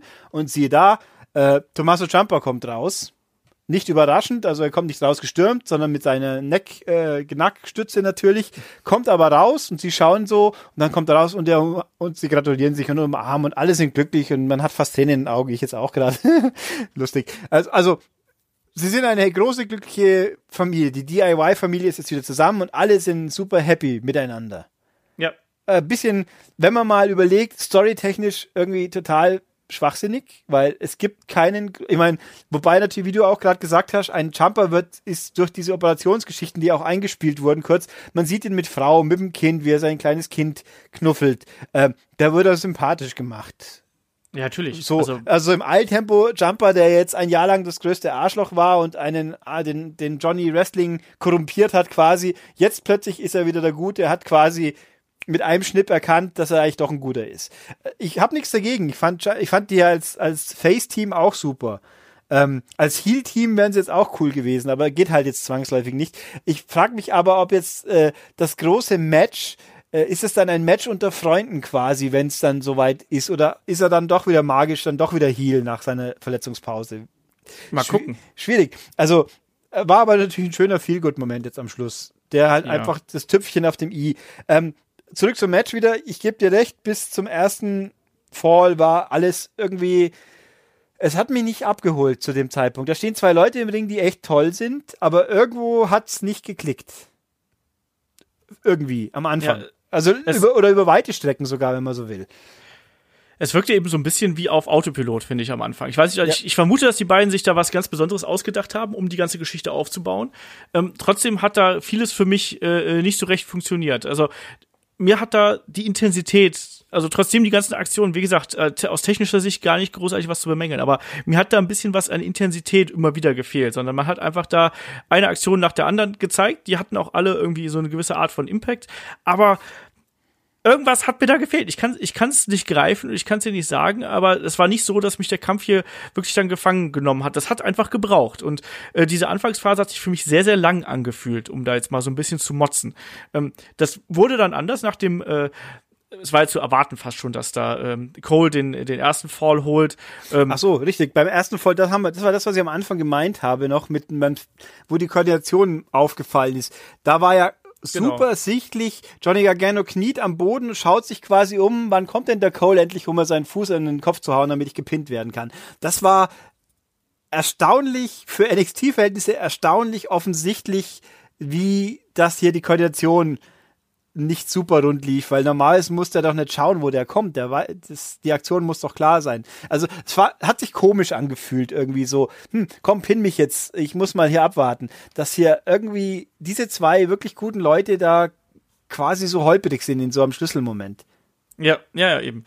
Äh, aber das hat sich dann so ein bisschen gegeben. Ich finde, als dann, als dann die äh, zum zweiten Fall, als es dazu gekommen ist, da hatte man dann schon so ein bisschen das Drama aufgebaut. Auch gerade, dass ein Gargano dann immer dagegen kämpfen musste und da hast du dann das Gefühl gehabt, dass ein Gargano auch dann quasi in den nächsten Gang geschaltet hat und immer ähm, aggressiver geworden ist. Es gab auch immer mehr von diesen äh, Schlagwechsel zwischen den beiden und die wurden auch härter. Das, ich habe auch das Gefühl gehabt, dass man da dann auch wirklich äh, aufgedreht hat und was mich dann auch da wiederum so ein bisschen gestört hat, war die, dass das Cole so schnell im äh, Gargano Escape ausgetappt hat. Das war ja wirklich innerhalb von Sekunden. Man könnte ja, aber sagen, das haben sie ja, also das haben ja die, Kom also entweder war es ein Fehler oder es war Absicht. Also die Begründung der Kommentatoren dafür, ich glaube, Nigel hat es erklärt, die macht eigentlich schon Sinn. So nach dem Motto, wenn ich eh ich habe ja noch eine zweite Chance, wieso soll ich mich jetzt stundenlang wirken lassen und mich dafür schwächen Ja. für den entscheidenden letzten Pin? Dass er also quasi taktisch sagt, okay, scheiße gelaufen, den, den fresse ich jetzt den Pin, aber ich lasse mich nicht noch quälen so lang. Das klingt eigentlich logisch. Aber Ja. es, in dem Moment war es ein bisschen abrupt natürlich, weil man nicht gewöhnt ist, dass also, naja, wobei es gibt ja oft, dass die Leute ganz schnell aufgeben, aber da, in dem Fall fühlt sich halt ein bisschen komisch an, ja. Aber ja, es, war, es war halt ohne Aufbau, das meine ich. Es gab ja nicht dann wirklich vorher irgendwie so eine, so eine Art Sequenz, wo dann auch ein Gargano darauf hingearbeitet hätte irgendwie. Das, es waren einfach quasi die normalen Aktionen, die alle heftig waren und alle stark waren.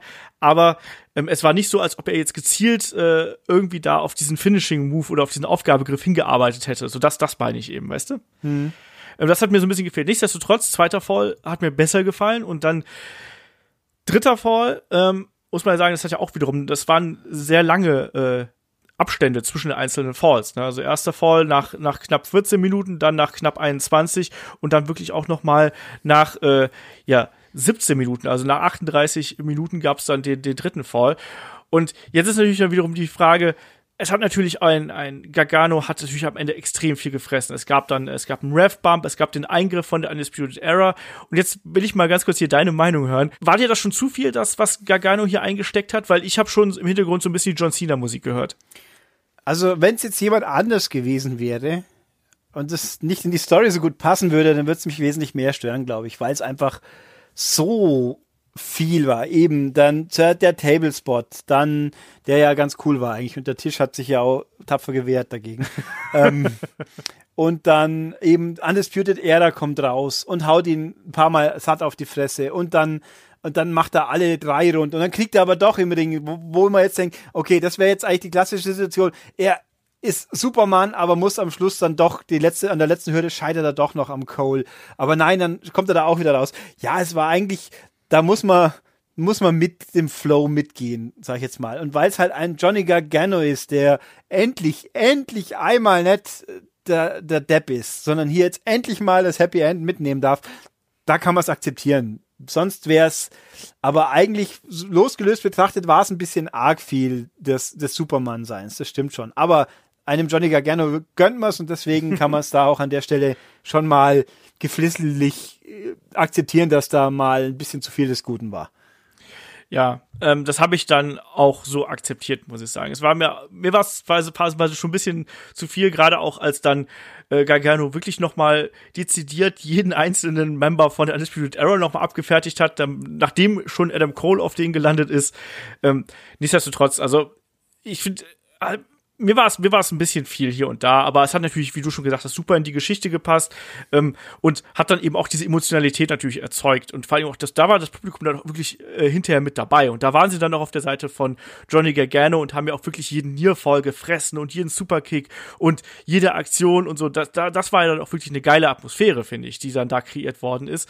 Und äh, ja, dann am Ende, äh, wir haben es gesagt, es gab den Ref Bump, es gab die Undisputed Era und zum Schluss äh, tappt dann eben ein Adam Cole doch aus, nachdem er fast im Seil gewesen ist. Ähm, ne, dann rollen sie noch mal durch nach hinten und ähm, Adam Cole gibt auf und für Johnny Gargano ist die lange Reise und das ist ja auch immer das Ziel des Wrestlings. Du willst dir diese Reise erzählen von einem äh, Herausforderer, der alle möglichen Hindernisse aus dem Weg räumen muss, der vielleicht auch seine sich selbst verändern muss, damit er irgendwie ans Ziel kommt. Das hat Gargano ja wirklich auch getan in, in, diesem, in diesen letzten Jahren, wo er da äh, bei NXT aktiv gewesen ist und gerade in dieser Fehde mit Tommaso Ciampa. Es hat diese Entwicklung gegeben und das war jetzt eigentlich noch der äh, gewaltige I-Punkt hier äh, auf der ganzen Geschichte. Mhm. Ähm, mir, mir hat's, mir hat's gut gefallen. Ich bin aber nicht komplett Feuer und Flamme, muss ich dazu sagen. Nee, ich habe ja auch, wenn ich so vom, vom werten Herrn Jonka den 5-Sterne-Review lese, denke ich mir auch, Da war er aber auch sehr im Moment drin, oder? Ich meine, ein, ein Five-Star-Match war das für mich nicht. Es war, also dafür hat einfach zu, über zu viele lange Strecken nicht alles geklickt. Am, der Schluss war super, wenn man eben damit äh, klarkommt, dass es ein bisschen cartoonig war im Sinne von Superman Gargano, ja. der alle, alle Hindernisse überwindet, äh, aber war, hat ja, ich finde übrigens auch die, die, das betont, er ist jetzt der erste Triple Crown Champion von NXT. Ja. Finde ich auch besser, weil ein Adam Cole hat natürlich den Tag-Titel auch gehalten, aber halt eben über die Freebird Rule quasi. Deswegen fühlt er sich nicht für mich wie so ein wertiger Tag-Team-Champion an. Wobei, wie viele Matches hat er denn wirklich gemacht als Tag-Team-Champion? Eher wenig doch, oder? Es waren immer die anderen eigentlich. Die anderen drei haben sich ja. durchgewechselt. Aber er wird halt jetzt äh, höflicherweise mitgezählt. Äh, hier auch noch, weil es mir gerade auch noch eingefallen ist, äh, was hat eigentlich Adam Cole am Anfang des Matches verloren aus dem Mund raus? Was war das? Weiß nicht, habe ich nicht gesehen. Das sah nee. aus wie, wie, also ich habe längliches Weiß, irgendwas längliches Weißes. Ein Mundschutz kann es nicht gewesen sein, weil er keinen Mundschutz hat. Äh, Spucke war es auch nicht, weil das war was Solides. Und es langgezogener Kaugummi. Haben wir gesagt, es kann doch nicht sein, dass die Kaugummi während Match essen, oder? Doch, das machen, das machen einige Wrestler. Also am Schluss ist ja auch mal, kurz vor dem Schluss ist auch was Rundes rausgekommen, wo ich mir gedacht habe, hat er jetzt jemand Zahn verloren, weil in meiner Nahaufnahme ist das aus, als ob Adam Cole unten plötzlich ein paar Zähne nicht gehabt hätte. Hat er aber gehabt. Ähm, nein, der Punkt ist, am Anfang, wenn es jemand nochmal nachgucken möchte, es war fast am Anfang, er hat irgendwas aus dem Mund ist ihm gefallen. Es war bei, ähm, beim, irgendwie bei, ähm, beim Haltegriff und er hat das eingesammelt wieder. Er hat es dann mit einer Hand genommen und festgehalten. Also okay. wie, aber ich habe nicht gesehen, dass er es wieder reingesteckt hätte. Auch dann wäre es irgendwie ekelhaft, dass er ein Kaugummi, der jetzt ihm rausgefallen ist, wieder in den Mund nehmen würde. Es war ganz komisch, aber offensichtlich hat er es bemerkt und hat es dann weggeräumt, damit es nicht so rumliegt. Es war also es war kein ganz so kleines Stückchen. Also ein einzelner Zahn wäre es auch nicht gewesen. Der Jeff Hardy Gedächtniszahn, oder? War das ja. Jeff Hardy? Ähm, damals. Also es war ein bisschen kurios, aber nur so Detail. Ich weiß auch nicht, warum ich mir so Quatsch immer merke dann. Aber ähm, nein, aber also das Match, es war ein toller, ein cooler Abschluss, stimmungstechnisch, aber nicht das perfekte Match, wo anderweitig Leute der Meinung sind, für mich gefühlt, für dich ja offensichtlich auch nicht. Ja, ich glaube, da gehen die Meinungen auch stark auseinander. Ich glaube auch, dass man da äh, wenn man komplett in den Charakter äh, Johnny Gargano und äh, Adam Cole, wenn man da komplett invested ist, glaube ich halt schon, dass man das als als ganz ganz herausragendes Match so sehen kann. Ich habe da tatsächlich ein bisschen mehr auf das auf das Wrestling geachtet und habe mich dann am Ende auch drüber gefreut und habe mich dann am Ende auch mitnehmen lassen. Aber es hat eben echt ein bisschen gedauert, muss ich sagen. Das ist vielleicht auch der Stipulation geschuldet. Vielleicht, wenn es ein normales äh, One-Fall-Tour-Finish gewesen wäre, hätte ich das vielleicht anders empfunden. Vielleicht auch, wenn der Kampf ein bisschen kürzer gewesen wäre. Weiß nicht. So hat's für mich einfach gebraucht, bis ich da reingekommen bin. Ändert nichts dran. Das war äh, ganz, ganz großes Drama, was die beiden hier erzählt haben. Das war eine tolle Geschichte. Es ist ein toller Abschluss der äh, des, des Weges von Johnny Gargano vom äh, DIY bis jetzt hierhin bis zum Champion. Dann noch dieser emotionale Abschied, den du gerade eben da schon, oder Abschied, das emotionale Ende des, des Pay-Per-Views, den du gerade schon angesprochen hast, äh, mit äh, Candice LeRae und mit, äh, na, und mit Tommaso Ciampa natürlich. Äh, das war schon das war schon schön einfach. Also da habe ich auch ein, ein Tränchen äh, verdrückt, vor allem auch, wenn man sich diese Doku da nochmal angeschaut hat. Ähm, da muss man auch einen Tommaso Ciampa einfach äh, nur gern haben. Und äh, ich wünsche ihm da auch einfach nur alles Gute, dass er möglichst schnell wieder äh, fit wird und dass er auch seine Karriere fortsetzen kann und dass er danach auch, vor allem nach der Karriere, auch noch äh, ganz, ganz viel Zeit mit seiner Familie äh, verbringen kann und da auch Quality Time wirklich haben kann. Weil wir auch gerade von Nackenverletzungen fällt mir natürlich ein. Man hat ja mal einmal Kameraschwenk, Prominente im Publikum gab es ja begrenzt eben die, die NXT UK Frauen, den Kushida und ja. dann Beth Phoenix mit Ehemann, der ja da ist, der gute Herr Edge. Seit wann hatten der wieder so lange Haare? Weiß ich nicht, seitdem man sich hat wachsen lassen kann. Er hat längere Haare als die gerade, ja, aber so schnell wachsen Haare auch nicht, dass man so eine Mähne. Ich meine, die Edge and Christian Show, die jetzt lief, ist ja nicht so lange her, da hat er noch kurze gehabt, glaube ich. Also jetzt hat er wieder seine klassische alte Edge-Mähne. Vielleicht hat er ja morgen dann auch mal einen Auftritt irgendwie. Übermorgen. Vielleicht begleitete, sie, begleitete er seine, seine Frau oder so. Ja, im, im, im Multi, in einem der fünf Millionen Multi-Team-Personen-Matches, die es da genau so geben wird. Das. Puh. naja. Ja. So, dann machen wir hier mal langsam den, äh, das Fazit, würde ich sagen, bevor hier das äh, komplett aus dem Ruder schlägt. Äh, wie würdest du diesen, äh, diesen NXT-Event einsortieren? Ich habe schon teils gelesen, bester NXT-Takeover äh, aller Zeiten. Ähm, wo steht der für dich? Ich habe irgendwie habe ich schlechte Gewissen fast, dass ich den, das Gefühl habe, es ist für mich nicht der beste, den es schon mal gab. Ich glaube, Einzelmatch im Durchschnitt der Matchqualität könnte das hinhauen. Da war ja jetzt wirklich keins dabei, wo wirklich irgendwie ein Problem hatte. Es gab halt Detailmängel, wie wir, die wir jetzt angesprochen haben. Aber es waren alles für sich betrachtet auf jeden Fall alle wirklich tolle Matches. Und ich glaube, wenn wir am Sonntag eins davon kriegen, was ähnlich gut ist, sind wir schon glücklich. Das muss ich ja jedes Mal sagen, ist halt leider einfach so.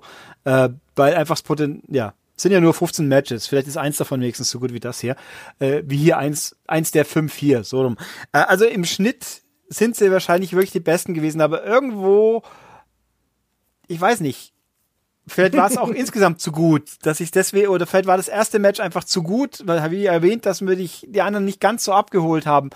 Äh, ich würde sagen, es war sicher einer der besten Takeovers und eins der besten, aber das Beste, ich würde jetzt eigentlich auch nicht konkret sagen können, welches ich stattdessen nennen müsste. Schwierig. Also mir ist jetzt gerade ganz spontan noch das aus dem letzten Jahr, das New, äh, NXT Takeover New Orleans äh, so in den Kopf gesprungen, muss ich sagen. Und wenn ich darüber nachdenke, mit Johnny Gargano gegen Tommaso Ciampa im Main Event, mit der, äh, mit diesem Leitermatch, was wir da gesehen haben, schwierig. Also das war auf jeden Fall, ich würde auch, ich würde es auch salomonisch hier halten, so wie du. Ich würde auch sagen, das war eines der besten. Es war ein unglaublich kurzweiliger Event, ähm, von der Matchqualität äh, alles absolut top. Also wer jetzt da, der eine sagt, ich sag Pete Dunn gegen Walter war mein Lieblingsmatch. Bei dir ist es dann das Tag Team Match oder was ist es? Ja, bei anderen ist es dann vielleicht auch das Two out of Three Falls Match im Finale das ist, das ist schon ein Brett, was man hier einfach wieder abgeliefert hat. Ähm, letztlich, was wir jetzt, wenn wir jetzt sagen, das ist das Beste, ist es wahrscheinlich relativ wurscht im Endeffekt. Also, weil das war einfach ein Top-Event, ähm, ohne großartige Schwächen. Ihr habt ja auch gemerkt, wir haben da so ein bisschen Nitpicking betrieben, was uns da nicht so gefallen hat. Insofern, äh, wer es noch nicht gesehen hat, soll sich das auf jeden Fall äh, anschauen. Es macht riesig Spaß. Äh, ist kein Match dabei, was irgendwie wirklich enttäuscht, geschweige denn was nicht unterhält in irgendeiner Form. Insofern, äh, Top-Ding.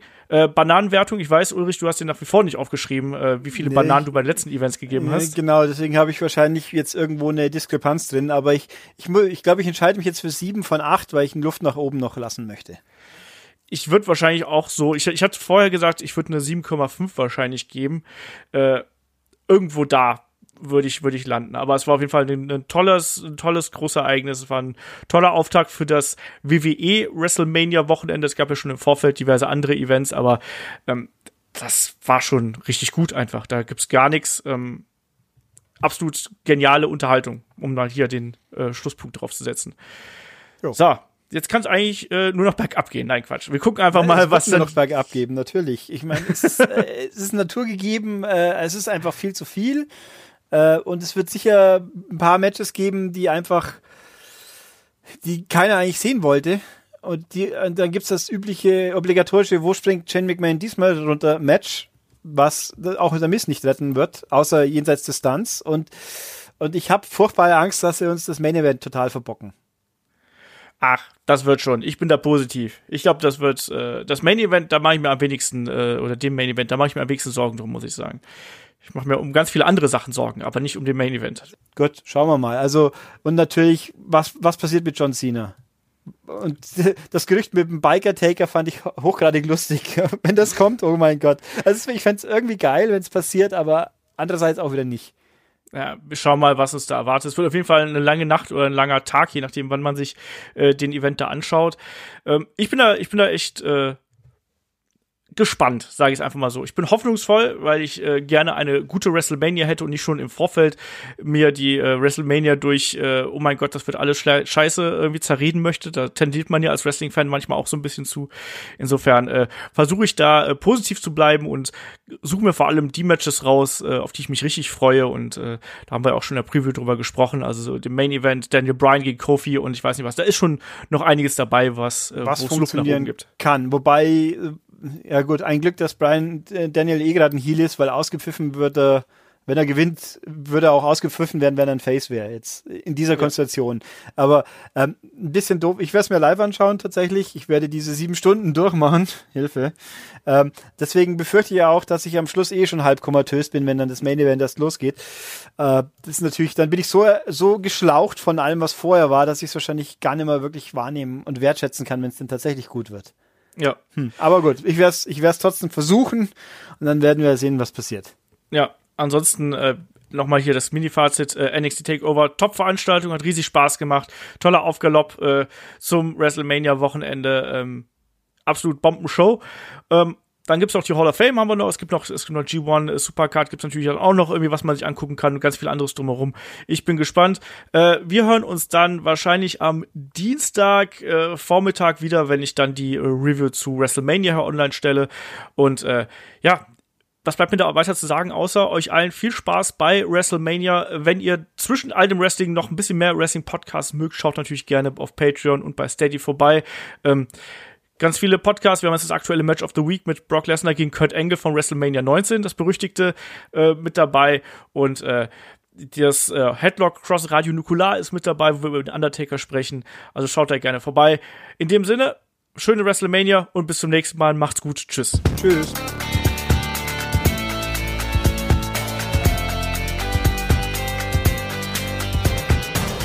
Headlock, der Pro Wrestling Podcast.